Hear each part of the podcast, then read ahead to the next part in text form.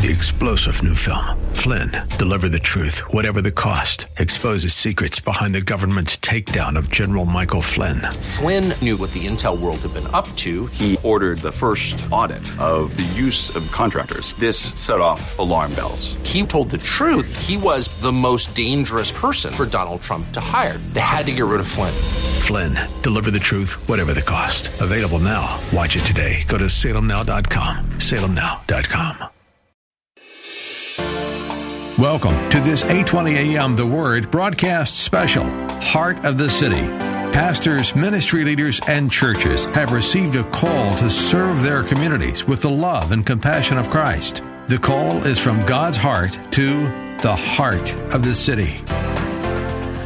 This is Heart of the City. I'm Chuck Olmstead, the Director of Local Ministry Development for eight twenty a.m. The Word. Trust in the Lord and do good, dwell in the land, and feed on His faithfulness. That's my life's verse. It's a verse I love to share and talk about the faithfulness of God, because He is faithful to us in all in all things and in all ways. My special guest today is Pastor James Hansen. He's the pastor of Montage Bible Church. James, welcome to Heart of the City. Thank you so much for uh, for having me. I appreciate being on with you.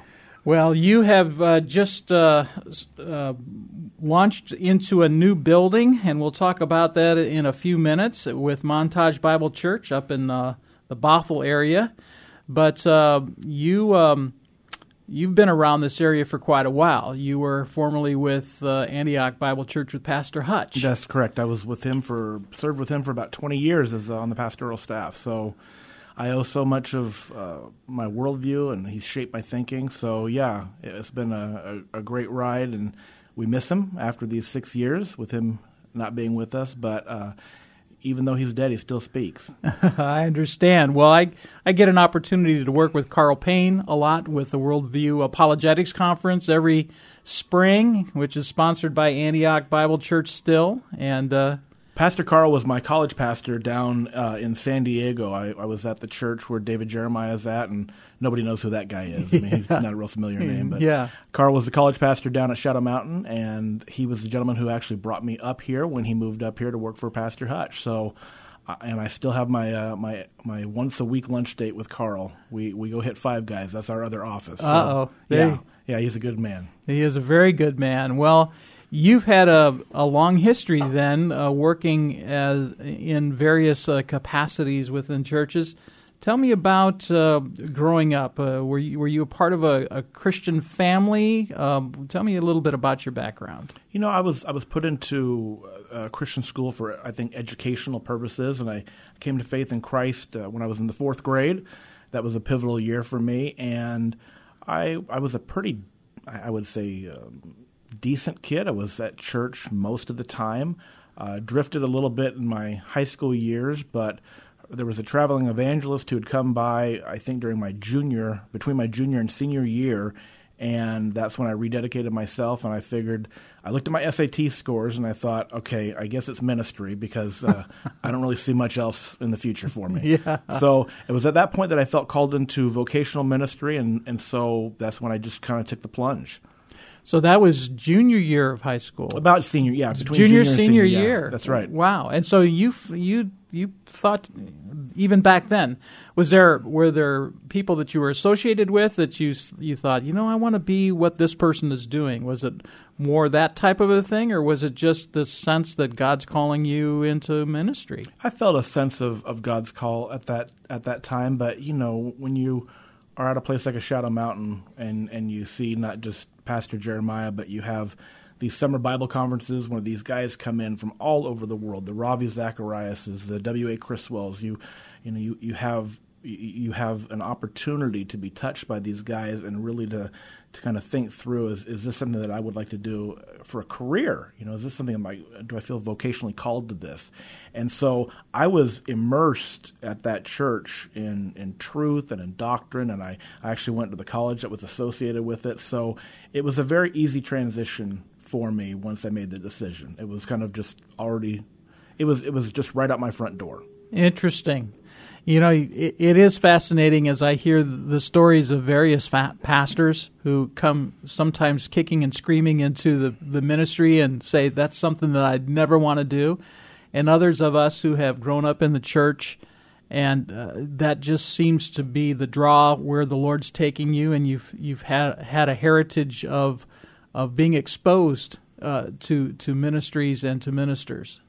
Yeah, that's right. Uh, you know, I'm so thankful for you know cutting, being able to cut my teeth in ministry underneath Pastor Carl down there at Shadow Mountain, and and also for the opportunity to come up here and work with Pastor Hutch and the gentleman over at, at Antioch. It was. Uh, It was a great training ground for me as I worked through a master's degree and beyond um, to kind of prepare me for where I'm at today. So, you know, I'm I'm super grateful for what God has done and built into me. But tell me about that transition when Carl called you. Uh, had you been to Seattle before, or was it just uh, you you uh, you were just following his His uh, suggestion, or what, how did that work? Well, I mean, it's got to be the call of God to bring somebody from the, the beaches of San Diego up to uh, Seattle. It was it was during the grunge era, and I mean, this was, you know, you think mid nineties, early nineties, and and uh, it was definitely a different culture.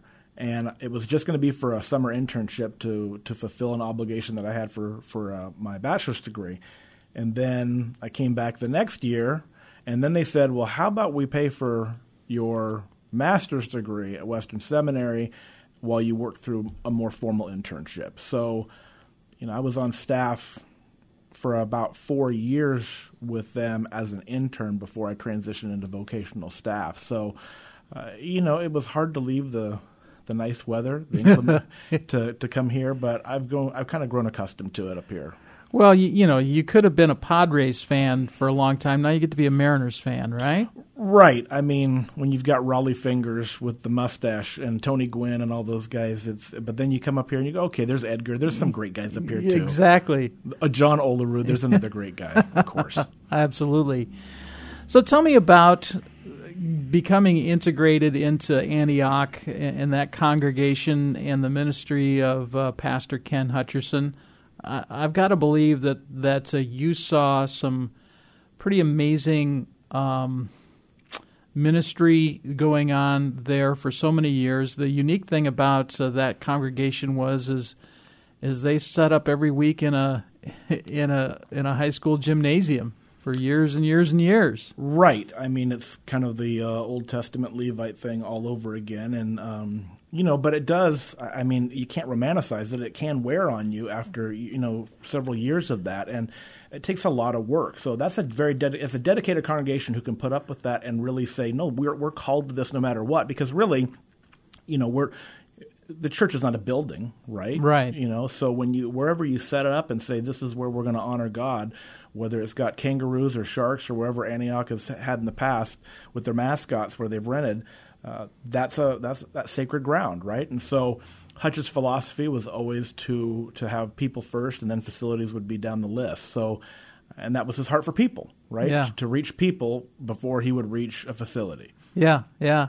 And he took on some pretty some pretty tough cultural issues uh, back in, in the days. Uh, he and Joe Featon uh, would uh, uh, there were some pretty interesting things that they would get into as as regarding uh, p- political and cultural issues for sure. Yeah, you know, Hutch uh, was never shy from a fight, and and uh, he had too much football in him for that. And you know, he he really, I think people sometimes would. Uh, would look at him and they would be, in a sense, intimidated because he was this big, brawny guy who, um, you know, they thought that maybe he was a little bit mean-spirited and he was seemed kind of get-off-my-lawn, evangelical, kind of angry guy. But the reality was is he, he, he took a stand for righteousness, right? And he would look at the culture and he would look out the window and go, what in the world is going on? Why is Christ not represented better in this area? And so it didn't really matter what cultural issue it was, whether that was adoption, whether that was uh, homosexual marriage, whatever it might have been. Um, when he saw the culture not lining up with Scripture, then it became the church's job at least to make the case for Christ. Yeah. Well, we do uh, quite a bit of work with Zeke Bambolo with yep, sure. uh, Antioch Adoptions, yep. And so those ministries are still moving right along. Absolutely. Just saw Zeke uh, at a breakfast venue about a week ago. So, yeah, yeah. Yeah, good guy. Uh, typically, pastors, we see each other uh, when we're eating, you know. There's a breakfast, there's a lunch, there's this, there's that, and so... Especially when it's free. Yeah, that's right. I mean, we're... Exactly, exactly. Well, so tell me about your own walk and experience after uh, you moved up here. Um, I know you're married, so you met a girl. I met a uh, I met a young lady. I was teaching a theology class over at Antioch, and um, unfortunately for her, her and her boyfriend came in, and I thought, well, he's got to go, and I mean, this is it's time for him to move on. But I mean, I'm not, I wasn't going to date a student uh, just for ethical reasons, and and um, her and her boyfriend did ultimately uh, call things off, and uh, she called me for prayer, and that's when my wheels started turning. You know, you yeah. just go, yeah, I would love to be able to pray for you right now. Yeah, but she. Um, She was uh, she had made a commitment to the Lord to not date anybody for a season, and that was actually lined up perfectly with uh, the class ending, because I thought I could kick her out of the class and then she's no longer a student, but that doesn't seem appropriate. Right, so, right. But you know, Linda's a, a wonderful lady, uh, and uh, so we we met at church, and Pastor Hutch officiated at the wedding, and you know she's um, she's half Vietnamese, uh, Vietnamese and Dutch.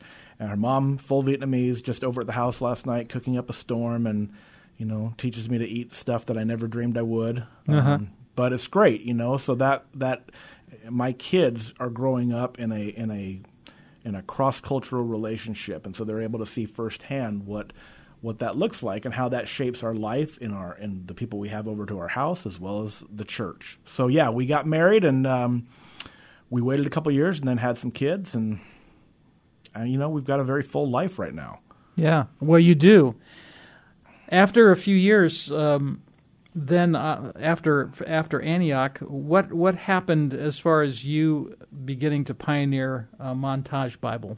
Sure. So I had I had uh, I had thought maybe fifteen years ago I never really wanted to be a lead pastor. That was never on the docket. That was uh, the the running.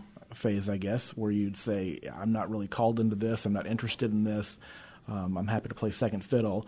Uh, and then, you know, as the, as the years unfolded, um, there were certain stirrings, and I think sometimes when you hear truth from people who maybe you're not accustomed to hearing truth from, I heard a, from a gentleman who used to work with Alistair Begg, and he said, you know, I've heard you preach, why don't you consider doing you know, uh, your own church. And I just thought, well, that's crazy. You know, I'm not, I'm not interested in that.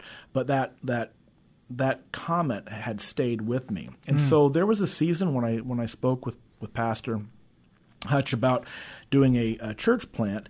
And, you know, at the, at the time we had made some plans, but then of course he got ill, and, you know, he uh, when he had cancer, you know, he held on to that cancer for a long time. He was such a fighter, and he, he had it longer than he, you know, than anybody probably ever thought that he would have. So, you know, I kind of knew after a discussion with him about six weeks before he passed away, uh, I, I had an idea of what he had wanted for me um, in the in the long in the long run, and because he he told me very clearly what he wanted, and then he passed away. So. What do you do when you're holding on to a, a conversation? How do you deal with that? Well, you just give yourself to a lot of prayer. So I applied for the job over at Antioch, and I, I did not get the senior pastor job. Uh, and I told the gentleman on the committee that if I don't get it, I'm going to go plant a church, because I had already had discussions with Pastor Hutch about it. And when I didn't get it, it was a, a bit of a surprise, but you know, I, I walked into the dining room with my wife, and she said, look, you know what this means. She says, we're going to go plant this church. I said, yeah, I know that's what it means. She said, I don't care if we I don't care if we lose our house. I said, let's not get crazy. Okay, yeah, let's, yeah. let's you simmer down. Yeah. Right. But, you know, you got three kids. You got sure. a wife you have to provide for, and you're you're really wondering, okay, this is this is not just a temporary job. This is a, a call on my life. I feel like I'm called into vocational ministry as a lead pastor. So that's when – things kind of kicked into high gear. So when, you know, I, I try to encourage pastors that if if if they are married, their wife really has to be the biggest support for them and the biggest cheerleader, because, you know, Linda shares me with a lot of different people, and my schedule is not normal. So the fact that she would free me up that way and say, hey, look, we can lose the house, we can do whatever it is because this is what God has called us to, you know, that just frees a guy up to do what God's called them to do. There's a lot of guys in ministry who don't have that, and I don't know how they, I don't even know how they get by. Yeah. Right? So super thankful for a wife who is that committed to the relationship and God's call. So what ultimately happened was is I tendered my resignation, I said my goodbyes, and then five weeks later we opened up the doors to a church. Uh, this is not a good idea for most people. This is insane. I'm never going to write a book on church planning because you you know, you need at least a year behind you and you meet with people, and that's not what happened at all. I had a, a gentleman that um, I had talked to about looking for a location for me, and his name is Corey Bell, and ultimately he ended up being the guy who I planted the church with. So he became a board member. So Linda and I ventured out, and on March fifth, twenty sixteen, we opened up the doors, and we just thought, we're going to just see what God wants for us.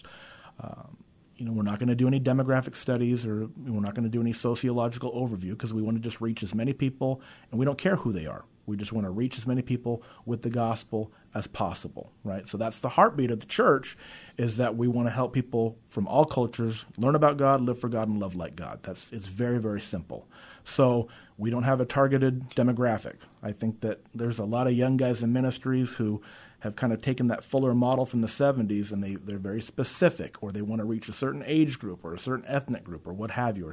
Usually the guys who want to do that, I don't know why they want to always reach the, the upper middle class. That's kind of weird. yeah. yeah. There's not a lot of people, I can't wait to reach the poor people. But ultimately, uh, we opened up the doors to anybody who wanted to show up, and I think that's reflected in our congregation. We have a pretty wide swath of people, which is a blessing. Yeah.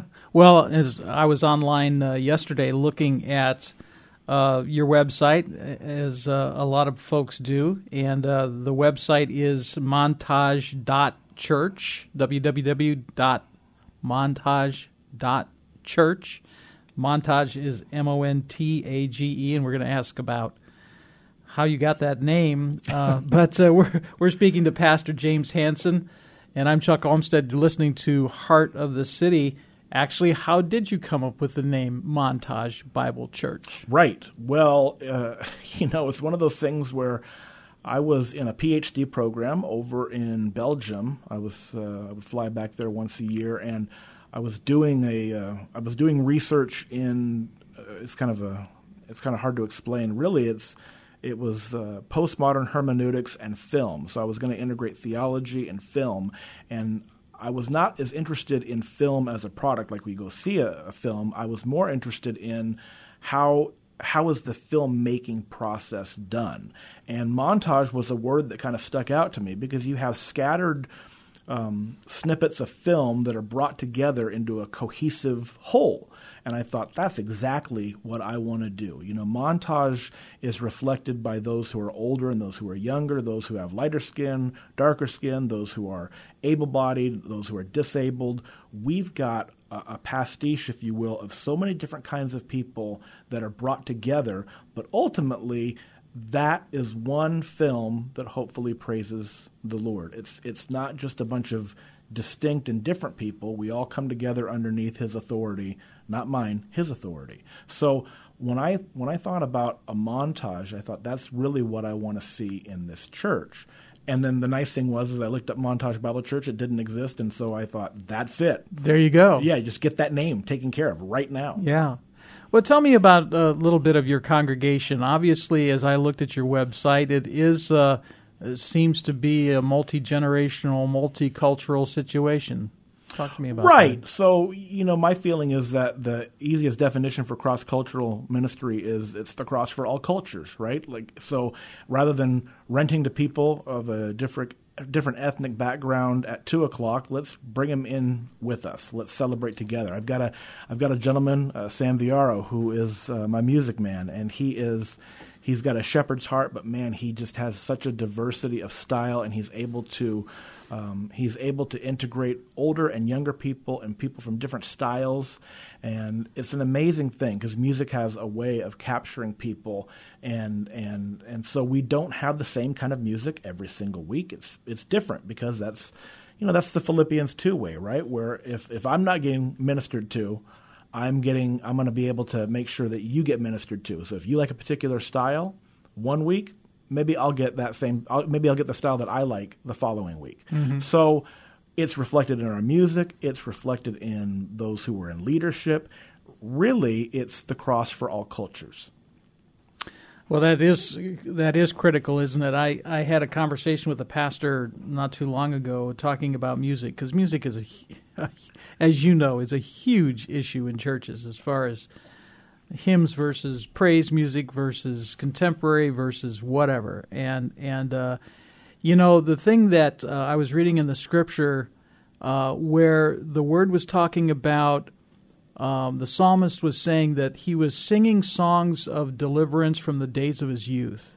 Right. And I was recognizing that that no matter the music genre, uh, when someone's saying, you know, I really miss the old Bill Gaither music, they're basically talking about the music that touched their soul in the in the days of their deliverance, That's from right. the days of their youth. And there there is a value to that. And there is a value to the new believer who's current contemporary music is touching their heart at this time.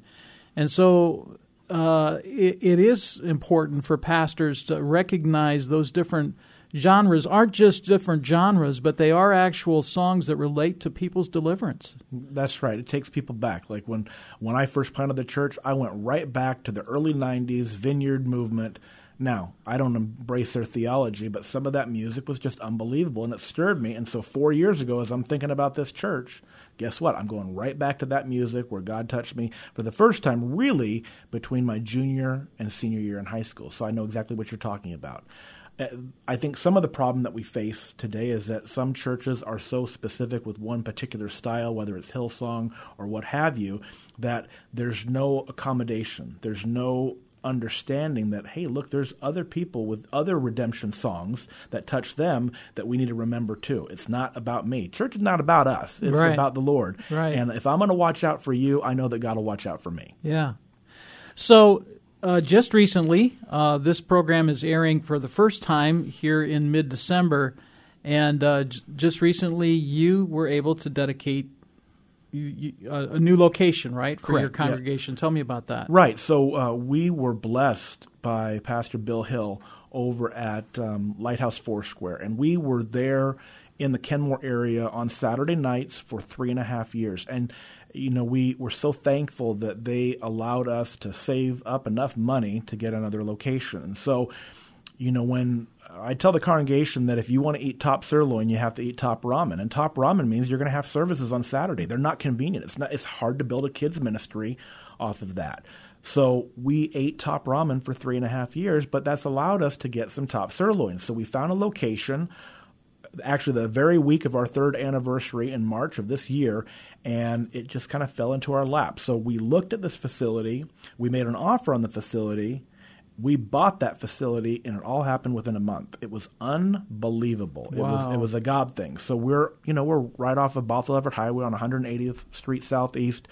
Um, I tell people we we chose ten o'clock as a service time because there's a Top Pot donut for breakfast, and then you can go back down to Ezel's Chicken for lunch. It's like perfect. Like, how do you beat that? You can't. No, you can't. You get scripture in the middle, which is the best. That's but, right. I mean, you get you outline. Anyway, those are the bookends that kind of hold it all together. Mm-hmm. So yeah, it's a it's a great location, and the church has stepped up.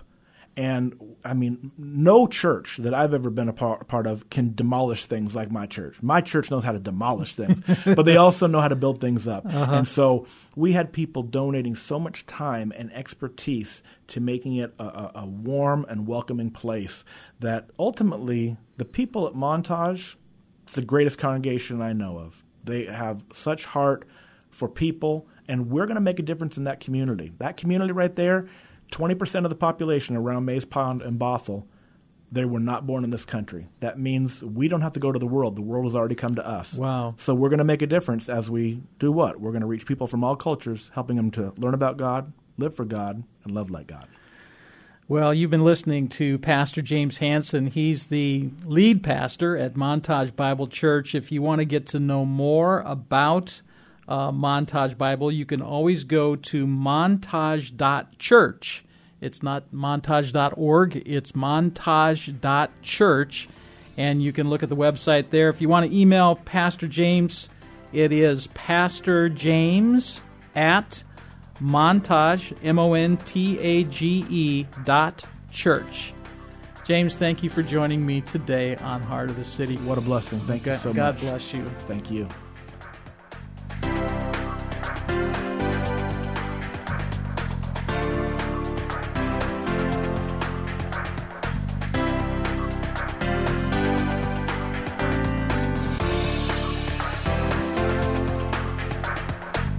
You've been listening to this eight twenty a.m. The Word special, Heart of the City.